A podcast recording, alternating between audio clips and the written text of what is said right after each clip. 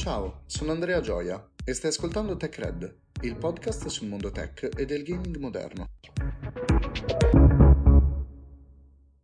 La crisi dei semiconduttori rappresenta senza alcun dubbio il fenomeno di maggiore rilevanza per quanto concerne il settore dei dispositivi elettronici e ciò che gli gira attorno, dall'automotive all'informatica, dagli elettrodomestici ai videogiochi, non c'è oggetto che al giorno d'oggi non dipenda dall'elettronica. Gli appassionati di videogame hanno percepito molto chiaramente fin da subito il problema, quando già i pre-order di PS5, Xbox e Series X sono andati esauriti nel giro di pochi minuti senza che arrivassero nuove scorte a breve, o quando le GPU di nuova generazione sono sparite dalla circolazione, salvo poi essere vendute a cifre molto più alte di quelle ufficiali degli stessi rivenditori. Infatti, anche le principali case automobilistiche e le grandi aziende che producono dispositivi elettronici ed elettrodomestici sono obbligate a un calo sostanziale della produzione. In questo episodio andremo a sintetizzare i motivi della crisi, a scoprirne gli effetti e a capire cosa c'entra in tutto questo Taiwan. Tutto questo si deve alla carenza di microchip, i cosiddetti circuiti integrati, costituenti fondamentali di qualsiasi bene o prodotto recente che contenga dell'elettronica, telefoni, computer, automobili, elettrodomestici,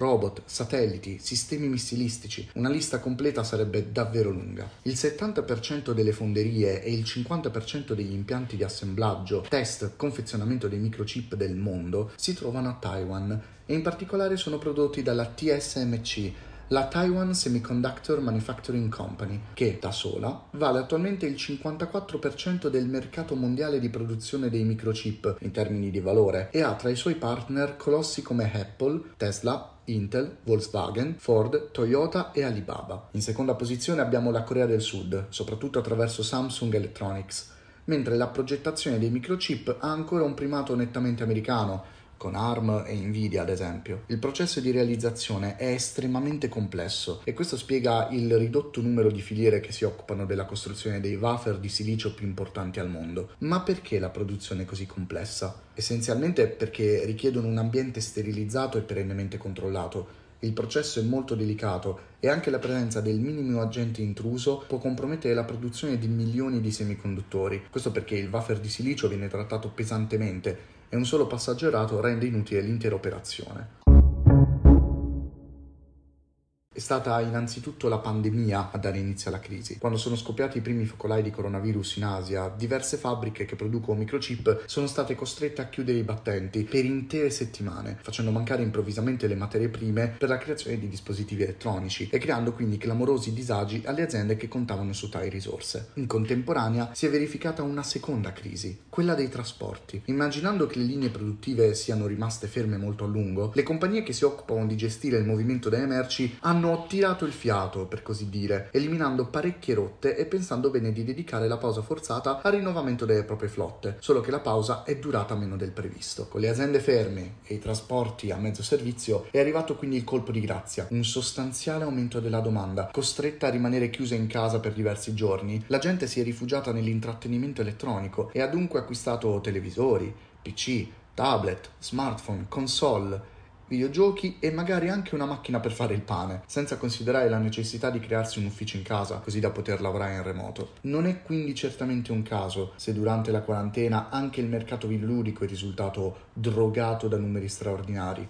Tanto gli appassionati quanto chi ancora non lo era hanno pensato che il modo migliore per passare il proprio tempo fosse quello di dedicarsi al gaming e così sono aumentati a dismisura gli acquisti. Taiwan ha recentemente vissuto inoltre la peggiore siccità degli ultimi decenni e l'acqua è necessaria per la lavorazione dei semiconduttori e si sono verificati alcuni incidenti e problemi in importanti fabbriche giapponese e americane inserite nella filiera. Infine, la crisi risente anche della guerra commerciale che c'è stata negli ultimi anni tra Cina e Stati Uniti. In ambito videoludico, chi ha avuto la fortuna di riuscire ad acquistare una console di nuova generazione una GPU come la Nvidia di serie 30 in tempi non sospetti, fondamentalmente al lancio o previa prenotazione, si è ritrovato in una posizione nettamente privilegiata rispetto a tutti gli altri. Nei mesi successivi ci siamo infatti abituati a vedere la vendita di PlayStation 5 e Xbox Series X concluse nel giro di pochi minuti presso i maggiori negozi, con code assurde e finanche pratiche poco corrette.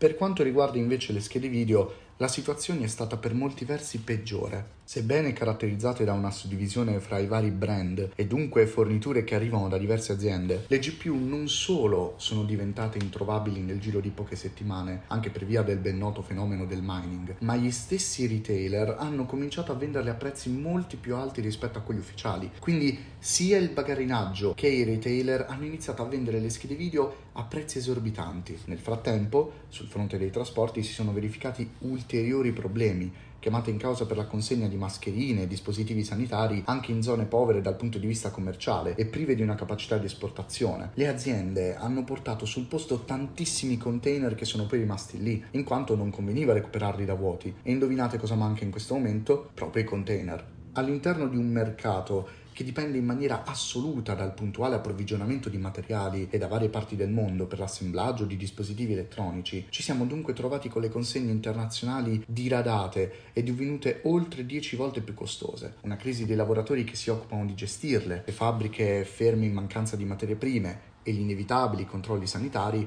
a rallentare ulteriormente le cose.